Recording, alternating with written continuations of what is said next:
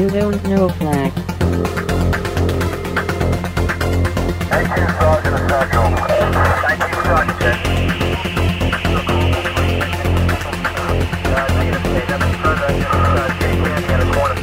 You, don't know Flack. Welcome to You Don't Know Flack, a podcast full of stories about retro gaming, retro computing, video games, arcade games, and technology from a guy who was there and still is. My name is Rob O'Hara, but for the next 30 minutes, you can call me Flack. Episode 186 Televisions. Greetings and salutations, listeners, and welcome to another episode of You Don't Know Flack. Today is July 31st, and I am your host, Rob Flack O'Hara. On today's episode of You Don't Know Flack, we will be talking about televisions, and specifically the televisions that I have owned uh, during my lifetime. Now, I have a list of every television that I've owned during my lifetime stored right here on my Commodore 64, but uh, ironically, I don't have a monitor slash TV hooked up to it. So while I run the cables and hook this up, that will give us a few minutes to chat during this week's loading time. Loading time. Loading time. Loading time.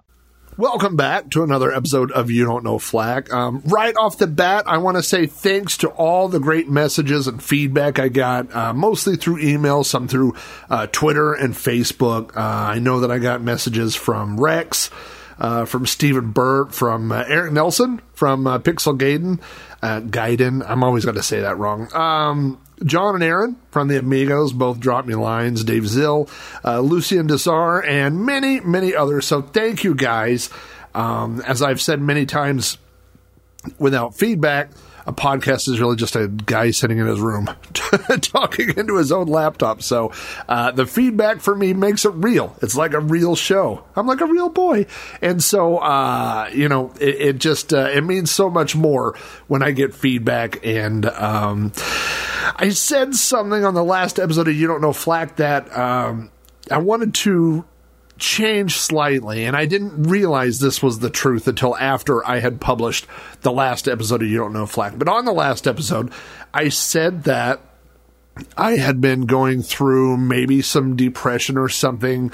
Uh, you know, I, I don't want to overplay it. I don't want to downplay it, but I think like a lot of people during COVID and working from home and, and being stuck indoors and, and social distancing and all this crazy stuff that we've been doing over the last three or four months, uh, that I felt like doing the podcast was something almost like a, a gift to everyone else. You know, not a gift, it oversells it, but you know what I'm saying? Like it's something that I could give to you all. Um, but I think what I realized after uploading the last episode is that it is something for you all, but it's also something for me. It is a place for me to talk. It is just as much as it's a distraction for you all to listen for uh, an hour or so. It's that same distraction for me when I'm working on the show, putting things together. And so uh, I think it is cathartic for me and I hope that it is a enjoyable distraction for you. So I kind of made it sound like I think on the last episode that I'm doing this for other people, and and in a way I am, but I realized after posting the last episode that I'm also doing it for myself. So um I have decided on a scheduling time, and I wasn't sure, I don't think, when I published the last one, but I'm going to start uploading episodes and scheduling to go live Thursday night at midnight. So uh, that way, those of you that listen to podcasts Friday during the day, maybe during your workday or during your commute, you can check your podcatcher before you go to work Friday morning, and you'll have a new episode waiting for you. Uh, if you, a lot of people I know listen to podcasts over the weekend. So, uh, you know, you'll have a new episode for the weekend. So, anyway, Thursday night, I'm going to be alternating. Uh, every other Thursday, there will be a You Don't Know Flack, and then there will be a Sprite Castle. So, if you only enjoy one or the other, you can check podcast.robohara.com or iTunes. There are separate feeds for those, or there is a combined feed where you will get all my shows in one single feed. So, either way, however you want to do it.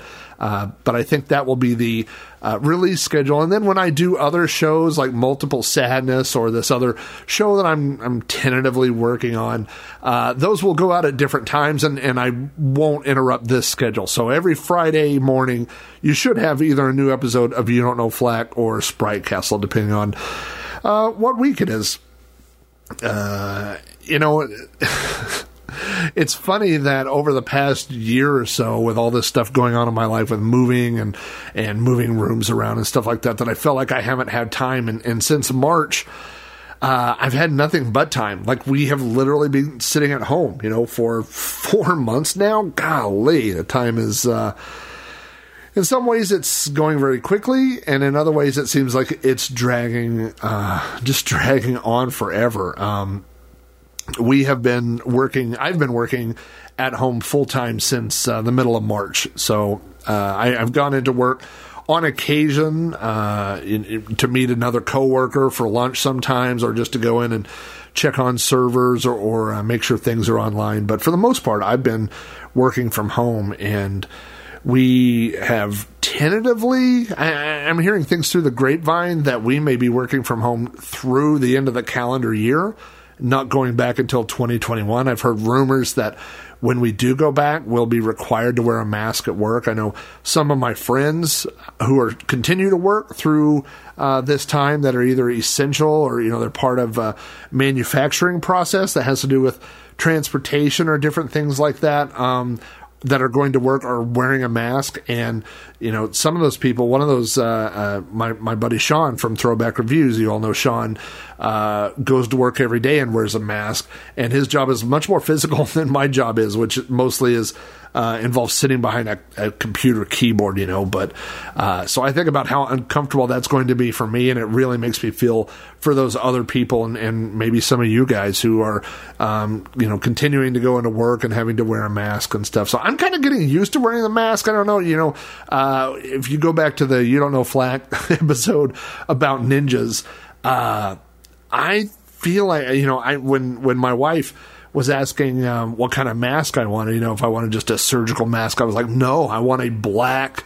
cloth mask that covers as much of my face as possible because it feels very ninja like to me and I kind of enjoy it. I don't enjoy um, breathing through it. I don't enjoy the the the um, sensation you get from wearing a mask for a long period of time, but I like the look of it, you know. And I just read an article that said apparently it's screwing up uh, facial recognition system, so I enjoy that part of it.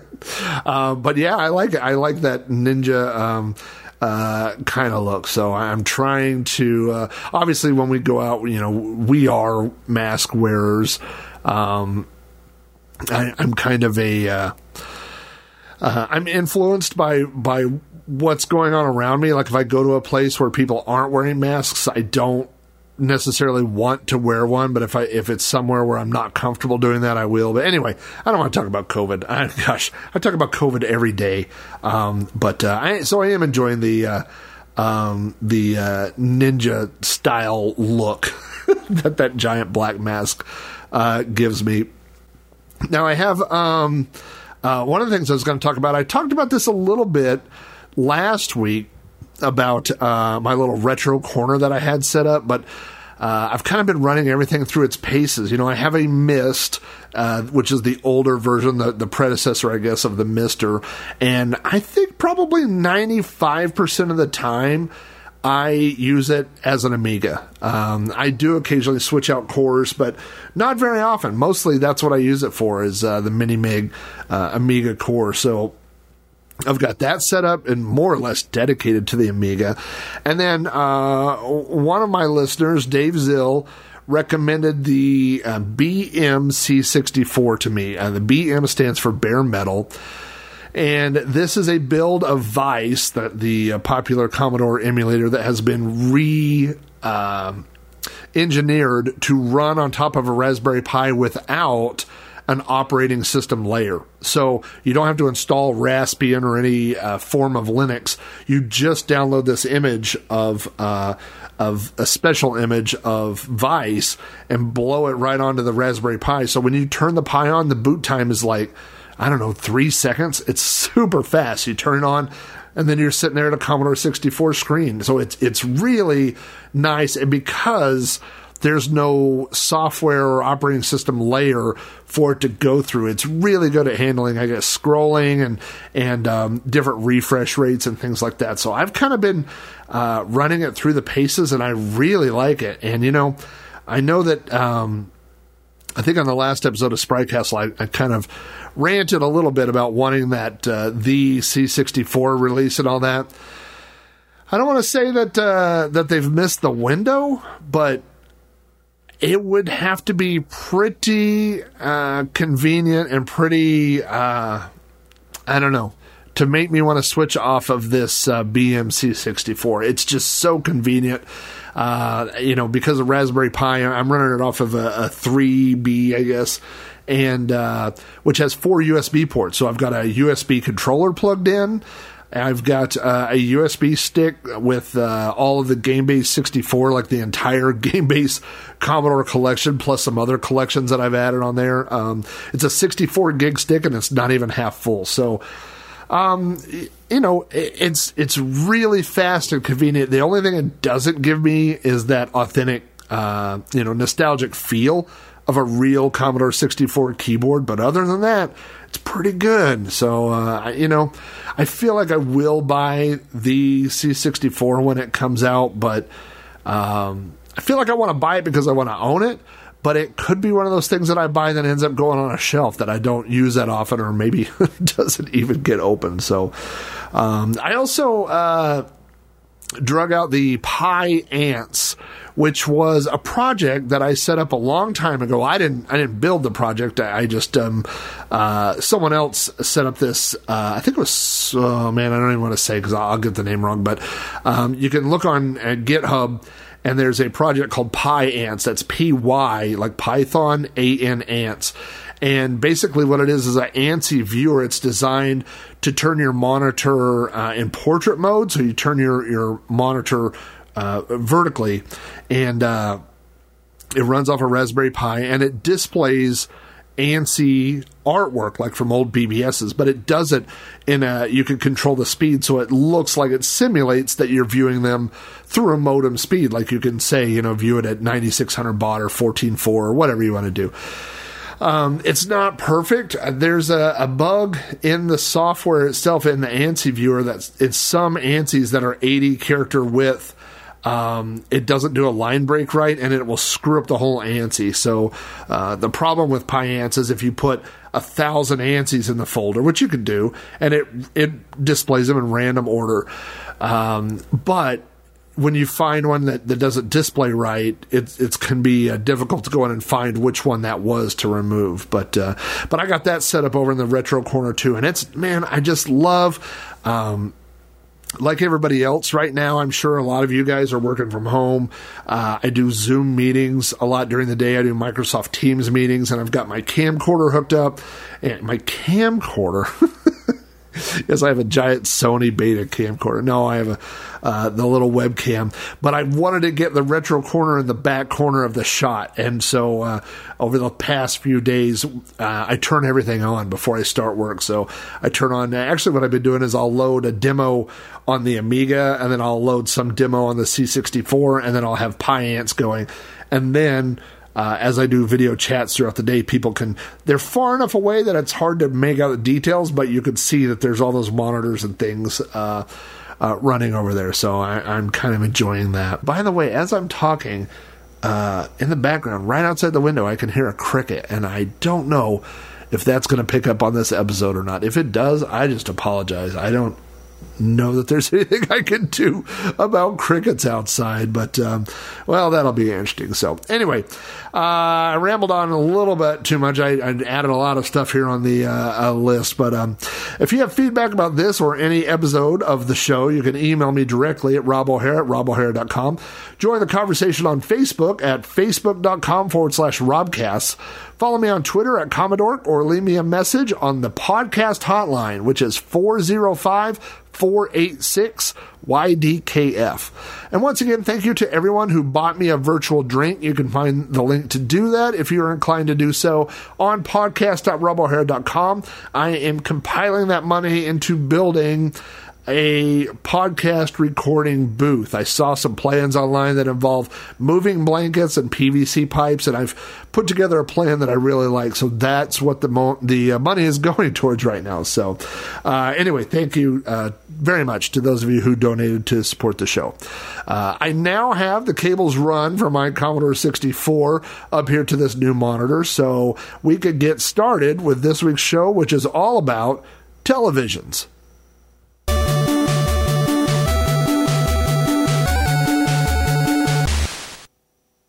I was born in 1973, and so for the first five years of my life, I lived in a town called Bethany, Oklahoma. And in that house, the first television that I remember we owned was this big console television that sat in our living room.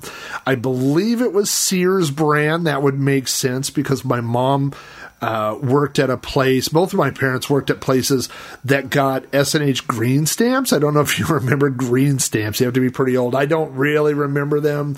Uh, just vaguely remember my parents talking about them, but they got green stamps and you could use them towards purchases at different places. And I believe Sears was one of the places. I looked online and I believe I found a TV that was pretty close to the one we owned, and it has a 25 inch tube. Again, this is a big wooden television that was probably, gosh, I don't know, three foot tall. It's flat on top, you know, with the, the tube in the middle. On the uh, left and right hand sides of the tube are this gold pattern, uh, almost like a, a me- not a mesh, not not like speaker grill, but this pattern that kind of went over the mesh that hid uh, where the speakers were. This is the TV that we owned in 1977 when we got our Pong clone. So this would have been the television that I first played Pong on.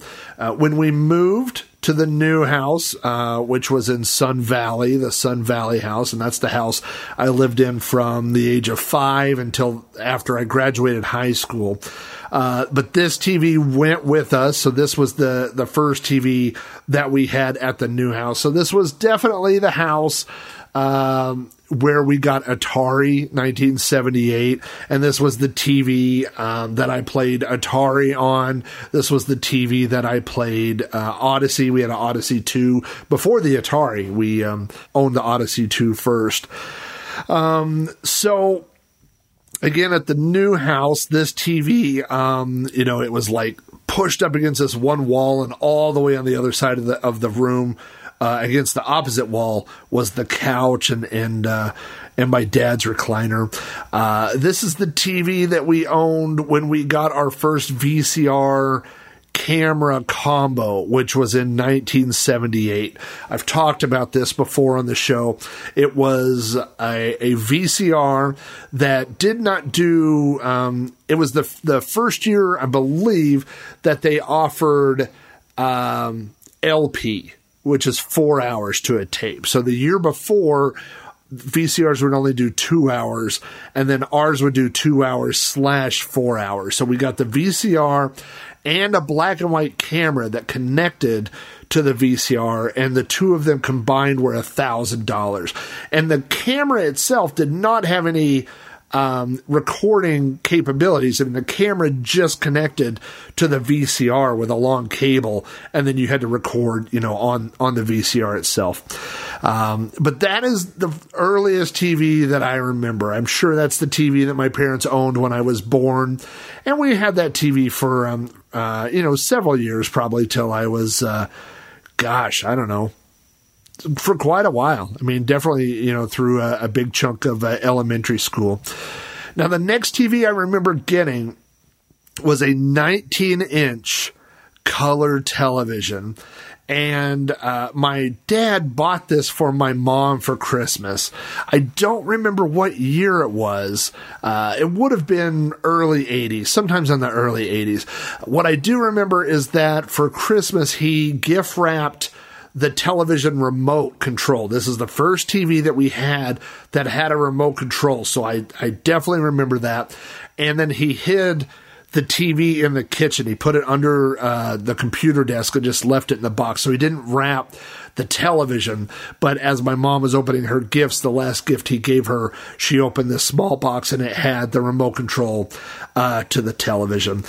Uh, the, the one thing I remember about that TV was that the buttons on the right, I don't know the term for it, but they they didn't press in. They were almost like a, a like a smartphone screen where they just sensed your finger. I mean, so they were buttons.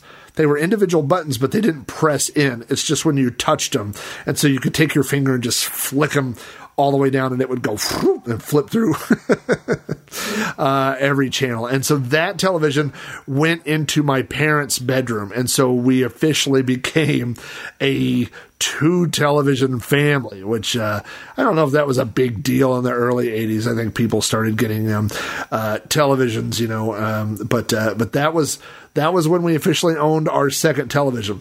Now we had a third television, which was a 10 inch black and white television. In our kitchen, in between our kitchen and our dining room, there was a bar. Uh, not an island, but a, a bar because it was attached to one side.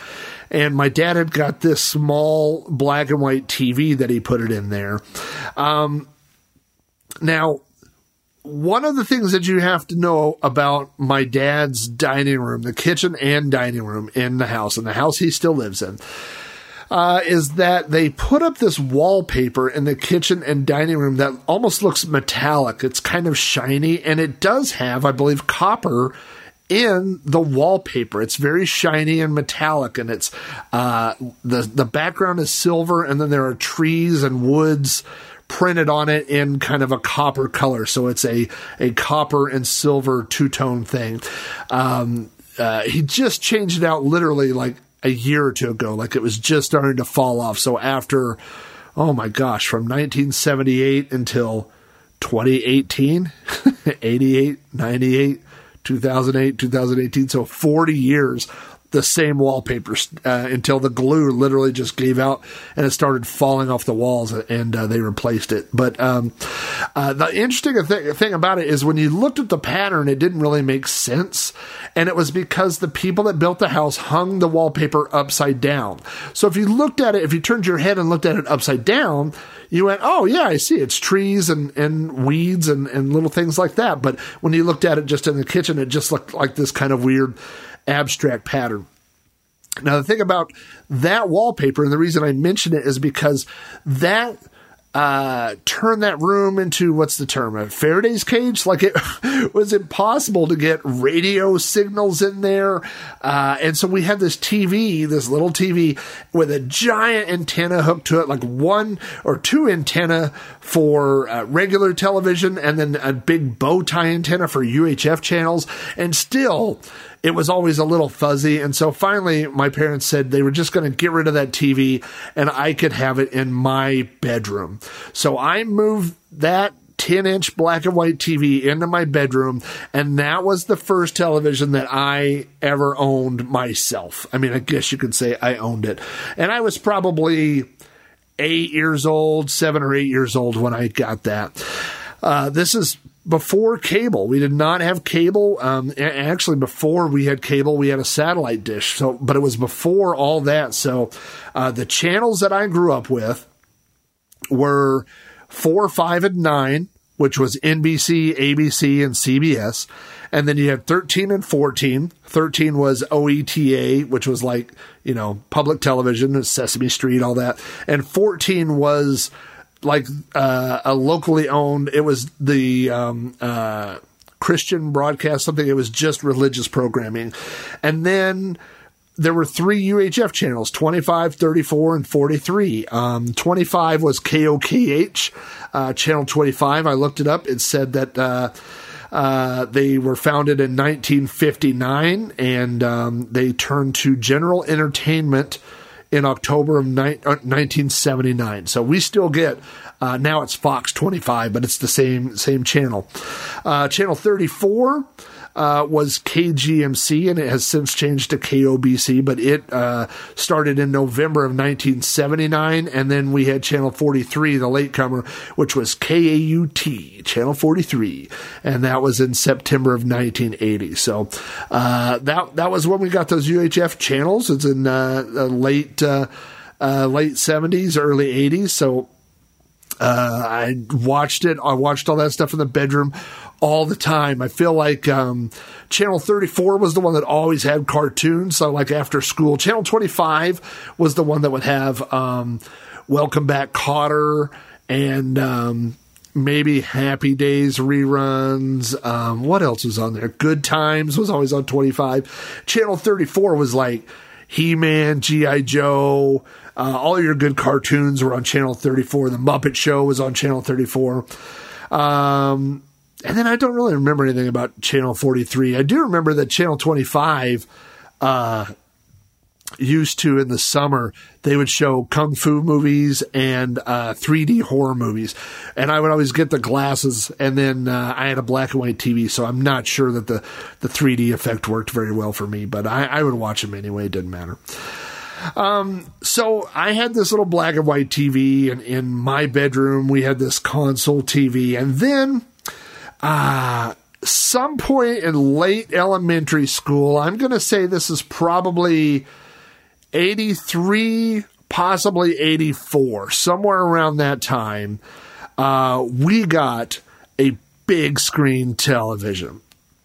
It was a rear projection television. So you've seen them, the big giant. I mean, it was the size of two refrigerators.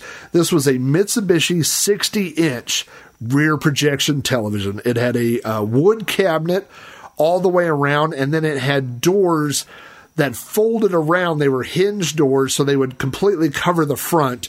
Um, so if you weren't watching television, it looked like a big armoire. But then when it was time for the main event, for the big TV, you would fold those things over and, and open them up all the way.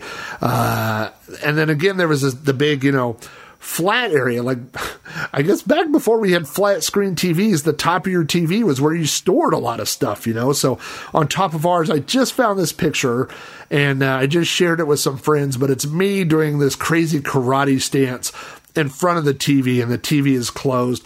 But behind me, you can see the uh, two units that controlled our satellite TV. Uh, you can see in the middle a audio switch box because my dad had the audio where it could also go through our home stereo. My dad, you know, he, he's where I get a lot of my technical uh, interest from. You know, he he was high tech uh, in his age too, or in his day. Uh, and then on the right hand side, you can see uh, another VCR that we own, not that original one, but a, a second one. Um, I have a very specific memory tied to this television, and it was uh, we went to Whitewater, which is our local uh, water theme park, and we came home, and my dad had purchased remote control joysticks for the Atari 2600. I know you've seen the ones, they're big, giant base, and they have the antenna that came out, you know. And uh, this was right around the time that the movie Firefox came out on HBO. And, uh, uh, well, Firefox was a movie, but I remember it, it moved to HBO. And we had watched Firefox, and right after that, we turned on the Atari, and I was playing River Raid and which where you fly an airplane through a canyon, which is also something that happens in Firefox. And I remember I was all the way across the living room with those wireless joysticks and this 60 inch television, and I thought it's just like being in the movie. it's amazing. Of course, now you can imagine like playing River Raid does not look like a movie and just being on a bigger screen doesn't make it look better. It probably made it look worse, but uh, but that's that memory I have of that TV. It was just uh, you know playing with those Atari wireless joysticks and being able to sit all the way across the room with them and, and just thinking that was so neat. Uh, so in my bedroom at that time, I still had that little black and white television, and then this was um, around seventh grade, I would say. Uh, so this is probably 1985, and I got my Commodore set up, and I had a uh, Amdek color computer monitor for my Commodore. Uh, but it was just a monitor, it wasn't a, a TV. And for Christmas that year, I got an add on TV tuner. I don't know if you've ever seen one of these, but it was a separate little box. I still see them from time to time in thrift stores to this day. It was a separate box that sat over to the side. It had RCA outs, so you hook the RCA cables in, like to your monitor or something, right? And um, then there were all these little buttons for each channel. So you pressed it down, so like you could have, you know, channel four, five, nine, whatever. And then if you flipped open the little top of the deck, there were little tiny dials, and you had to literally tune these dials to get the right frequency because they sold these nationally, right? So it wasn't like everybody had a channel four or channel five. You might have channel seven or something. So you had to adjust these dials to tune in your channels. And then it came with a little sheet of stickers so you could stick whatever channel was on the button. And so you'd have four, five, nine. Uh, but it also had a thing where you could switch it back and forth between your other input. It had RCA input. So I had my Commodore uh, running into the inputs, and then I had the outputs running to the the um, monitor. So if I flip the the switch box to the left, I could play my computer and play games or whatever. And then if I switched it over to the right, I could watch television. So if I started downloading a game, I could flip over and watch cartoons, watch me some He Man or whatever, and then uh, flip back over, and it would go back to the uh, other input, the computer input. So. Um, I remember the thing about that tuner, the thing I remember is that that planted this little seed in my head that came back many years later, which is that televisions and monitors were not that different. Uh, and if you think about it, obviously the only difference is that a television has a, a tuner, and, and a lot of modern televisions don't even have tuners anymore. I have a, a new TV that doesn't have a tuner. You have to run some other input to it from a cable box or whatever. Um, but you know, in the early days, the early computer days, like you know, when we had our TRS 80, I wouldn't think of that as being like a television. It had a built in monitor, you know. Um, same thing for our Apple. Our Apple, uh, for the first year we owned it, had a amber monitor. So you wouldn't watch TV. I never thought of it as being like a TV. I mean, it kind of looked like a TV, but I didn't think of them as being interchangeable. But once I got that little tuner box, you know, I realized, wow, this this is ninety nine percent the same as a TV. It just doesn't have the ability to to capture those those incoming um, uh, broadcasts, you know, and so that box did that. Um. Anyway, uh, we had that big screen TV for several years in our living room. Uh, it started off where we just watched television, like antenna broadcast television on it. Uh, then my dad added a antenna to the roof, which somehow gave us access to HBO. Uh, I've told the story before, but in 1981, so we had HBO for several years. And then one morning we woke up and HBO was gone and it had been replaced with MTV. So for whatever reason, it, it was broadcast on the same frequency, but our TV lost HBO and we gained MTV. And then um, after that, we got the satellite and we had the satellite for several years. And then we finally got cable, um, which uh, did not have that many channels in the early days. I mean, our first cable was the. Uh, the old school cable box with the dial that turned. Like I think we had thirty something channels. You know, it wasn't that many. It wasn't like today where you know we watch channel eight hundred or whatever all the time. So, um, so I had my little monitor switch box set up, but eventually I wanted a separate TV. And for Christmas one year, this is probably ninth grade, so this is 87 maybe, uh, I got a 13 inch color television. This was a Sylvania color TV, a 13 inch. And the same year, I got a VCP. Now, if you've never heard of a VCP, I know you've heard of a VCR, but VCR, the R is recording, right?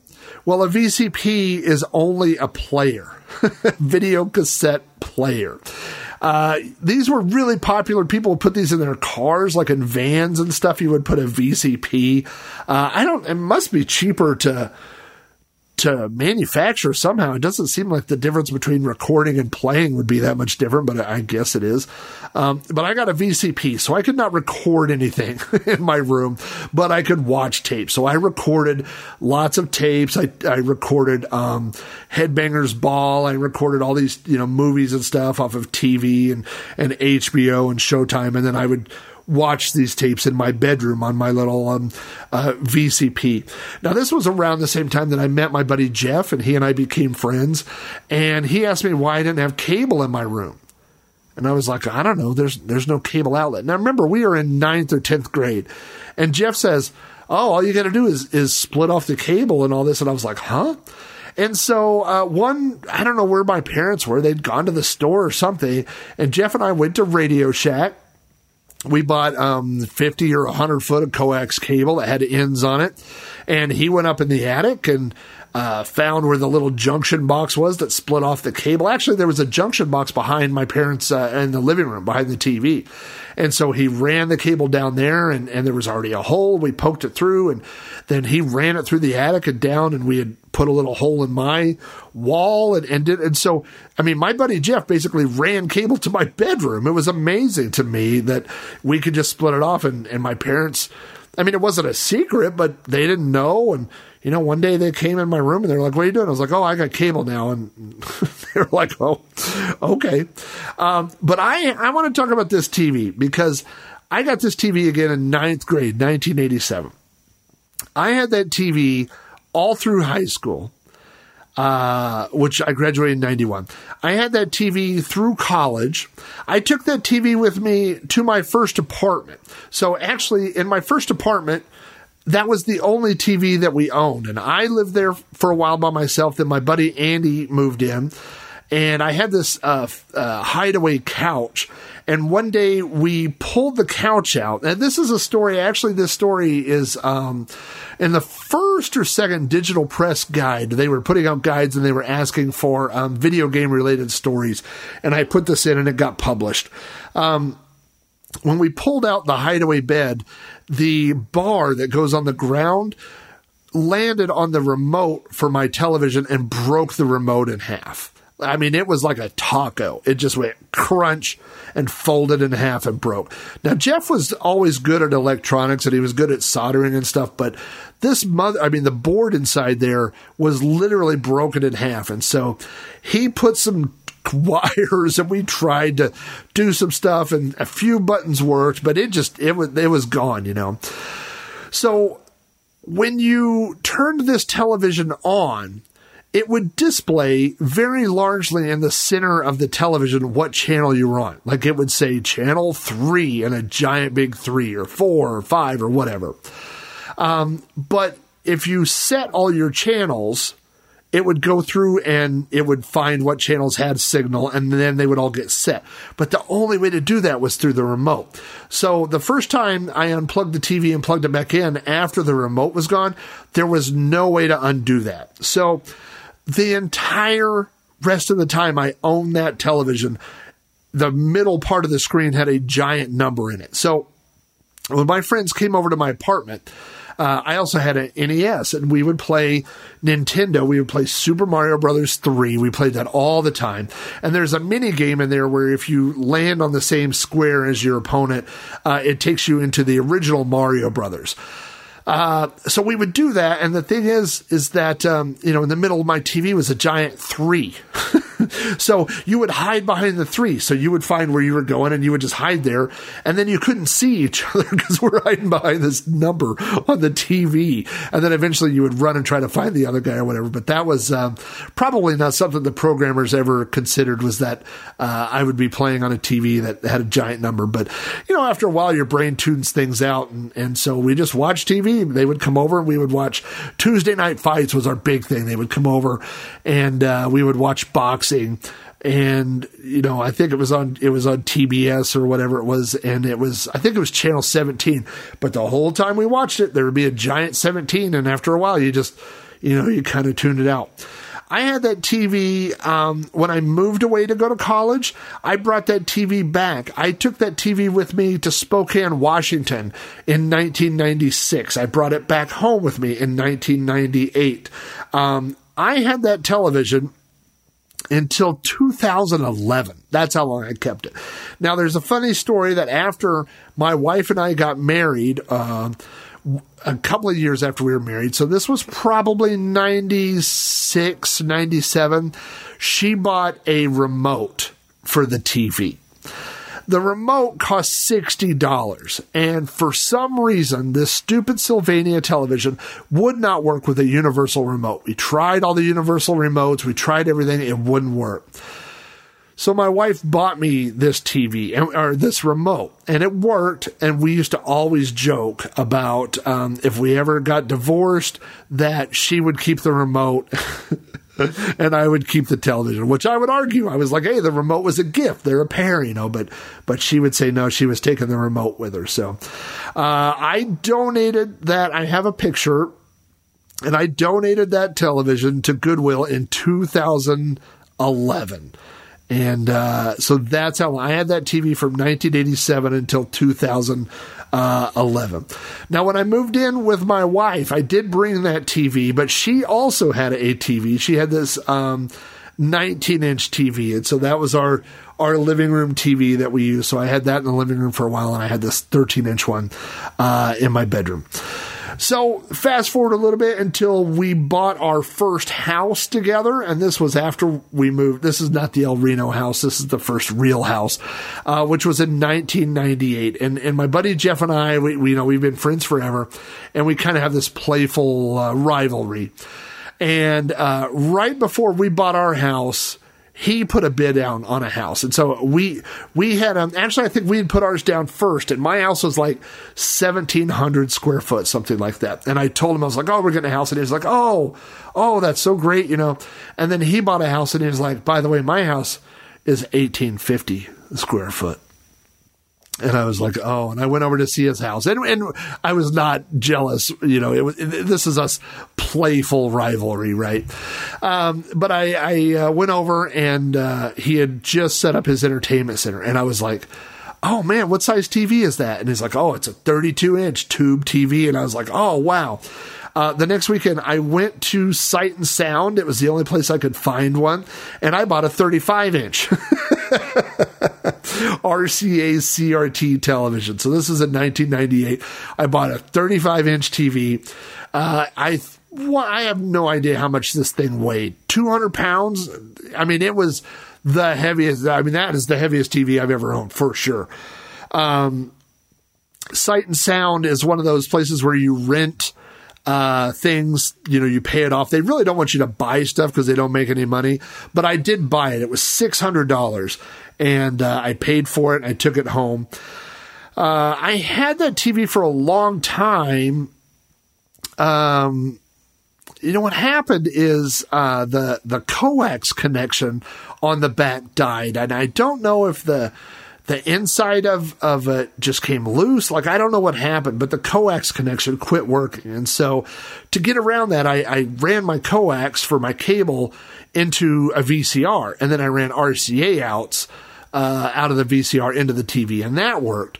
But the downside was on the bottom right hand side of the TV, uh, when you turn the VCR off or something, it would just say unusable signal. Uh, I don't know why it said that, but in blue letters it said unusable signal. And uh, so we would always turn off the, the VCR when we were going to bed or something, but we never turned the TV off. So it always said unusable signal down there. Well, if you're familiar with old TVs and CRTVs, you probably know what happened. But that got burned into the TV. So even when you did turn the TV off, it would just say unusable signal. it always said that um, down there. I used to tell people I wish this TV would die. It would not die. And when my other friends started getting flat screen TVs and stuff, this thing was still going. Like I just couldn't get it to die. Um, it was, uh, I had this TV, this 35 inch CRT television. I had this when I got the PlayStation 3. And I remember hooking up the PS3 uh, through the RCA because you use RCA ins on the VCR and then RCA out from the VCR into the television. And uh, I don't remember what game it was. Uh, there was one racing game and there was something else, but there would be text on the screen and I couldn't read it because, you know, obviously it was designed with, uh, you know, HDMI or you know, I mean, some sort of high def video. And so with, with um, composite video, you just couldn't read anything. So. Uh, eventually, it, that TV started going out. The, the video started wobbling a, a little bit and stuff. And so uh, I took it out to the curb. Uh, I carried it out to the curb, and then I was going to take the TV stand it was on uh, a few minutes later. And so I went back in the house to get the TV stand. And when I came back, I saw three kids had loaded it onto a red wagon and were hauling it off. So good for them. I hope uh, I hope they got some use for it. Um, now in the next house, and this was the house where I had the upstairs uh, game room. I kind of had this little game area, you know, not unlike what I have today. I had some consoles. I had my Nintendo 64 and my PlayStation, and my Dreamcast, and my dad bought me. Um, a 24 inch Apex TV. Now, these were marketed as they called them flat screens, but it's still a CRT. It's a big, giant, heavy television, but the actual tube is flat. It's not curved. And these were um, really good for gaming. And uh, uh, I used that TV. Oh, man, I loved that TV. And um, I don't I'll talk more about that TV at the end of the episode, but I still have that TV. I love that TV to death. It has uh, all the normal inputs on the back. It has coax. It has this video. Uh, and RCA ends on the back, and plus it has RCA inputs on the front, which was really nice when I was in that plug and play phase and buying all those plug and play joysticks. You could plug those right into the front of the TV, so that that was uh, uh, pretty cool. Now, I actually replaced that TV upstairs with a projector. Uh, I bought a Toshiba projector and I paid a thousand dollars for it. And I remember about a month after I bought it, a friend asked me, "Oh, is it one that does HDMI?" And I said, "No, they don't have HDMI projectors." And he goes, "Sure, they do." And I went and looked, and um, uh, the price of that projector had dropped to like six hundred dollars, and the HDMI ones were exactly what I had paid for that one uh, only a few weeks prior. But I used it anyway, and I loved it. Uh, that projector had um, composite inputs. I don't think it had component inputs, but it did have uh, S video and it would do PAL or NTSC, which was, I think, the first video anything I owned. I don't think I had a TV before that that would do PAL. And so uh, I could hook up, uh, like I had an Amiga a CD32 that uh, all the games were PAL, and I could play it through the projector, and they would actually display properly without having part of the screen cut off. So, um, I bought uh, one of those screens that pulls down like a spring loaded screen or whatever. Um, it was really good for watching movies. It was okay for playing games. Uh, it was it was not as bright as modern projectors, you know, but uh, uh it was still fun. And um, you know, I, I, think the cool thing about that at the time was uh, like having a projector in your house seemed really uh, I don't know cutting edge or whatever. It was just fun to play Pac Man on a giant wall or whatever. It was kind of cool. Um, downstairs, you know, when that CRT died, I ended up buying a Sony Bravia 55 inch flat screen. And um, actually, my entertainment center was. Uh, was not big enough. So I, I basically took the whole top hutch off the entertainment center, threw it away, and just kept the bottom part and put that flat screen television on there. But man, and I still have that TV. Uh, and, and, I'm getting to that, but uh, yeah, that TV, man, I, I really like that TV. The only downside to that TV was, man, this is going to get into a specific, and I'm probably going to get this wrong, but uh, if you run so I had a tuner. Gosh, I'm trying to remember what the deal was. Basically, what it was is if you ran uh, digital video into the TV, you couldn't get the audio out because Sony, not because it, it wasn't impossible, but because Sony disabled it as a form of copy protection. So I think you could get, so I could get analog out, but I couldn't get digital audio back out of the television. Um, and my tuner at the time didn't have enough inputs it didn't have HDMI input. So, uh, long story short, if I ran like my cable box into the TV, I could only do RCA out, analog out for audio out. I couldn't run uh, like a fiber audio out, which is what I wanted to do to my tuner. So, and I looked it up online. I was like, why is this not working? And eventually I found these forums and they're like Sony disabled it so that people couldn't pirate audio or I- it was a stupid thing. It really, really made me mad. Sony has made me really upset with some of their copy protection, uh, and DRM schemes over the years. Um, but that TV looks beautiful. I still own it. Um, so at the old house, I just kept buying TVs. You know, at the last house, at the big house, you know, that was the the house I talked about uh, that had the three living spaces, and we had all these bedrooms, and I just had all these TVs. You know, and um, so I guess you know there, there's something to be said. Uh, I, my my wife and I uh, joke with my dad where a lot of times he will say, "Oh, this should cost whatever," and the price he throws out is what that thing would have cost in the '70s. Like he thinks, you know, you could get. You should be able to get a cheeseburger or a drink and fries at McDonald's for a buck, you know. Um, and now in a lot of places you can't even get a combo for five dollars, you know. Uh, and so, you know, we joke with him about that, but I'm kind of the same way. I'm very much the same way. Um, and not only is it that I'm locked into prices, but I'm locked into values. And so, about two years ago, my friend uh, Justin said he had a flat screen TV that he no longer needed. Now, I only sort of needed this TV. Um, I mean, I, I had TVs or whatever, but this was a bigger TV. It was a 46 inch TV. And he literally said, uh, if I would come get it, uh, he would give it to me for free. And so, uh, this is, um, you know, I, I say that I get the, um, uh, my love of, of tech and computers and electronics from my dad. I get the collecting, uh, the garage sailing, the thrifting, and the collecting. I get that from my mom. And so I didn't have an immediate need for this TV, but I was like, oh, free TV. I definitely want it. And so I met this guy and I got this 46 inch TV. And I got to tell you, I felt like I hit the jackpot. Now, the reason he was getting rid of it was because it didn't do 4K. He had just upgraded to 4K. This one only was 1080p, which only a lot of my TVs are only 1080p. Um, but uh, I just remember like feeling like he had given me like I had won the jackpot. Like he had just given me something that was worth a thousand dollars. And now it's funny because in regards to TV, I'm on the opposite side of that fence. Uh, and so I, I will transition into that. Now, I told you in the last episode that we moved and we downsized slash right sized, however you want to put that right. Uh, but as we moved, I put I didn't know what TV I wanted to put where, right? And so everywhere I was like, we had one bedroom. I was like, put all the TVs in this bedroom, but then some of the TVs ended up in the garage too, right? So I just ended up with a couple of collections of flat screen TVs. And once everybody got moved into their rooms and got furniture set up and all this, then we slowly started doling out TVs uh, to locations where they made sense.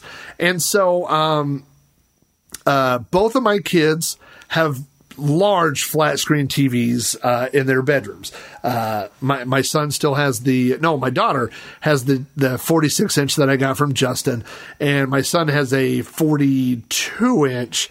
Uh, but even though it's smaller, it's a much newer and much thinner television, and it fits in his room, and he loves it. Uh, so they each have TVs. I have a 32 inch TV in my bedroom that literally never gets turned on. I hooked up a Roku to it. I also hooked up uh, a cable box to it. It literally never ever gets turned on.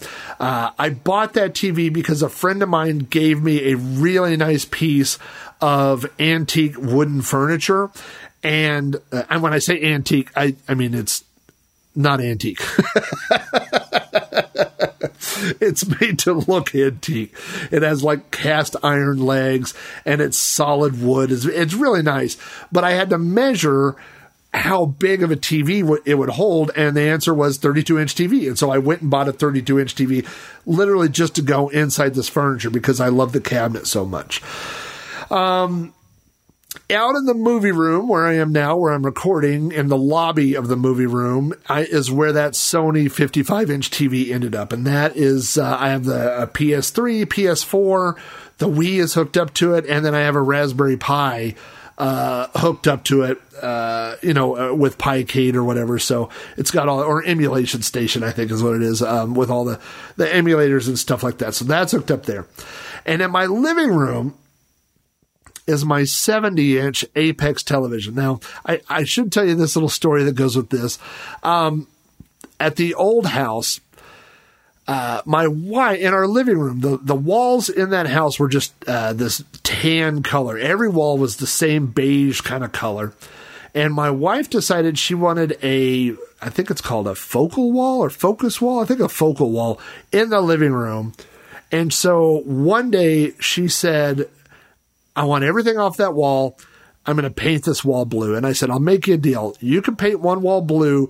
I get to put a TV on the wall because I had never mounted a TV to the wall before. And she said, okay. So she painted that whole wall blue. And I went and I bought a 70 inch TV, which was gigantic. And, um, bought the wall mounts. I bought it from Sam's and I came home and, and we mounted it to the wall and uh, uh, I love that TV. And that TV came over to this house, and now it's mounted to the wall of my living room uh, in this house. So that's most of my TVs. However, uh, I needed a TV for the movie room, and and uh, I talked about this a little bit on the last episode, but uh, I wasn't sure if I wanted to go projector or TV, and I, and I went back and forth, and so I ended up buying a 86 inch LG TV, and man, and it's 4K, of course. Man, does it look good! I do not regret that decision at all. It is a gigantic television, um, and it just looks absolutely gorgeous. We watch um, 4K stuff on it all the time. It just looks really, really beautiful. And, and um, Mason has been coming out and hooking up his Nintendo Switch to the TV and having friends over to play Switch, and it just it looks uh, uh, really beautiful. Uh, I, I, did get a comment on Twitter uh, last week from the last episode where someone asked me if. Um, I had air conditioner out in the movie room and the movie room lobby, which I didn't mention. So I do. Um, uh, I have two window units, one for each room, and they are uh, I guess they're they're called air conditioners, but they're climate controlled, so they're heaters or air conditioners. Uh, I turn them off when I'm recording the podcast, but uh, um, but we we uh, let those run. And I also didn't talk about it, but I do have a security system out here. So uh, if you're planning to come out when I'm not home and and uh, play some PlayStation or raid the fridge, you should probably know. that there is an alarm system. So, anyway, those are all the TVs, right? You got one's in the bedrooms, one in all three bedrooms. I've got one out in the movie room and one in the lobby. Um, but I now have extra televisions because I downsized, right? And so I have a 46 inch Sceptre television. This was the first flat screen I ever bought. And it is heavy. You can, one person could carry it, but it's much easier with two. Um, I have tried, I put it on Facebook for $50, which I thought it would go in a heartbeat. Nobody has got it. Now, I haven't done Facebook Marketplace yet. I, I guess that's the next step. But I actually called like you know, close personal friends and uh, family and tried to give it away, and none of them want it. You know, they're all the same place as I am. That they have as many TVs as they need, and that's it. So, uh, so I have this 46 inch TV that is excess. Plus, I still have that 24 inch CRT television, the Apex TV. Man, I'm at a loss. I'm at a loss with that TV because I don't want to get rid of it. I love that TV and I love the idea of a CRT TV for retro gaming and stuff. The reality is I don't have a place for it and I don't know what to do. I don't want to ditch it because I know that I'll never find another one uh, like that, you know, and, and, especially not in that condition. I mean, that, that TV has just not been used that much, but I don't know what to do with it. So right now it's sitting right in the middle of my computer room, literally dead center of the room, uh, waiting for me to figure out uh, something to do with it. So before I tell you this final story, I want you to go into it knowing that I already own two televisions that I don't know what to do with. Um, around, I want to say this was around the beginning of May. This was when people started going back out of their houses. We had been stuck inside for a couple months, and people started saying, you know, if you go outside, if you do things that are outside and you socially distance and maybe you wear a mask, uh, you could start doing outdoor things. And around that time, we started seeing garage sales uh, being advertised. And I miss garage sales so much. I love going and looking through other people's junk, and I imagine that their junk could be my junk. And and um, uh, or you know, I, I just like digging, and I've really missed that this year. And uh, so we went to this garage sale, and uh, it was uh, this. Uh, kind of a, a short uh, Hispanic woman. Her husband was there. He was like more. It's funny because uh, when I go to garage sales, there are, I guess, two areas. There's like the home crafty kind of stuff, which is also usually where DVDs and things are. And then there's always the man section, right? With yard tools and rakes and shovels and rototillers and lawnmowers and whatever is in that part of the garage sale. And when I walk up to garage sales, I always see like the man kind of go towards the tool, and then I make a beeline to the used books and the DVDs. I'm not the stereotypical dude, I guess, that goes to garage sales. So I, I walked up to the garage sale, and there's this uh, nice Hispanic woman and we're just kind of chit chatting about how it's nice to be able to get outside again and, and go to garage sales. And uh, there really wasn't anything there that I wanted, and I there, there wasn't anything that I needed. It was just really the the thought of stopping at a garage sale, and um, as I turn to leave, I see this giant, I say giant, a large flat screen television. I look and it's a 32 inch television. Right next to it is a 24 inch uh, flat screen television. And so I asked the lady, I'm like, hey, how much is the television? And she goes, uh, $5. And I go, $5? in my head, this is where it goes back to the other story. In my head, I'm like, God, this TV's got to be worth five hundred dollars, which I know it's not, but. Um, but I'm staring at it. I'm like, I can get a flat screen for five dollars, and my brain starts running through all the scenarios. Like, I could put it in my car. I could, I could mount it over my bed. I could put it, you know, in the back of the fridge. Like all these things I could do with a TV that I will never do. But I'm like, when I, when it's a five dollar TV, who cares, right? Um, and then there's the TV next to it, which is a 24 inch. And I look at it, and the back of it has like three sets of RCA inputs. And I know this was like when I was getting ready to set up my little retro gaming corner. Like, this would be perfect for hooking up video game stuff, you know, older systems. And so now I'm in this dilemma. I'm like, do I want the 32 inch? Do I want the 24 inch? And I'm looking back and forth, you know. And uh, I said, I asked the lady, I said, did you say $5? And she goes, yes, $5. I go, sold. and I pull out $5. I walk over to the lady. I just give her the five bucks. I'm like, ah, yeah, I'll take them. I have no idea what I'm going to do with them at this point, right? And so my wife comes up and, and I work with uh, uh, one of my good friends. His name is Tim. And my wife comes up. She's like, "You ready to go?" I was like, "Hey, I just bought these TVs." And she goes, "You don't need those TVs." And I go, "I know, but it was five dollars you know for both." And she goes, "Just take one. You don't need two. And I go, "Well, one of them's for Tim. He needs one." And so she goes, "Okay."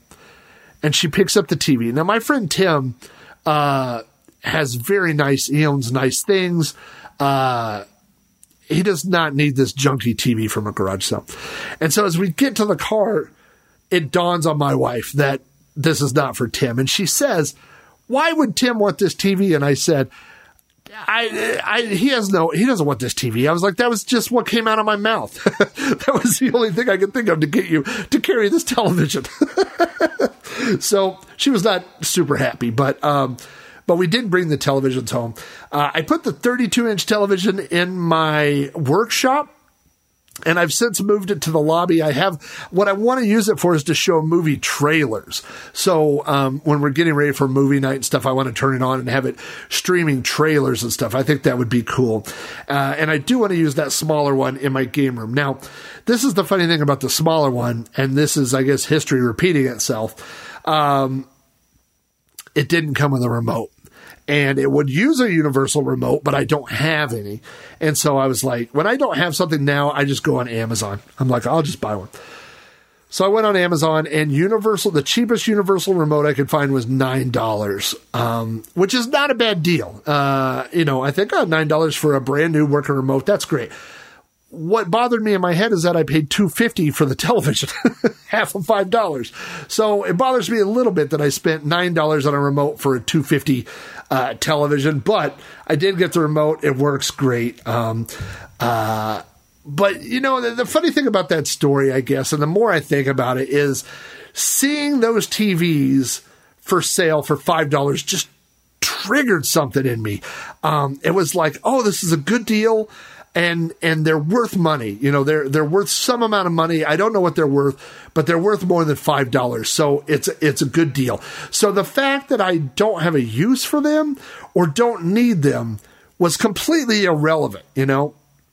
And the funny thing about that story is that's exactly how I am as a collector. Um, you know, I have so many things in my retro collection that I don't need.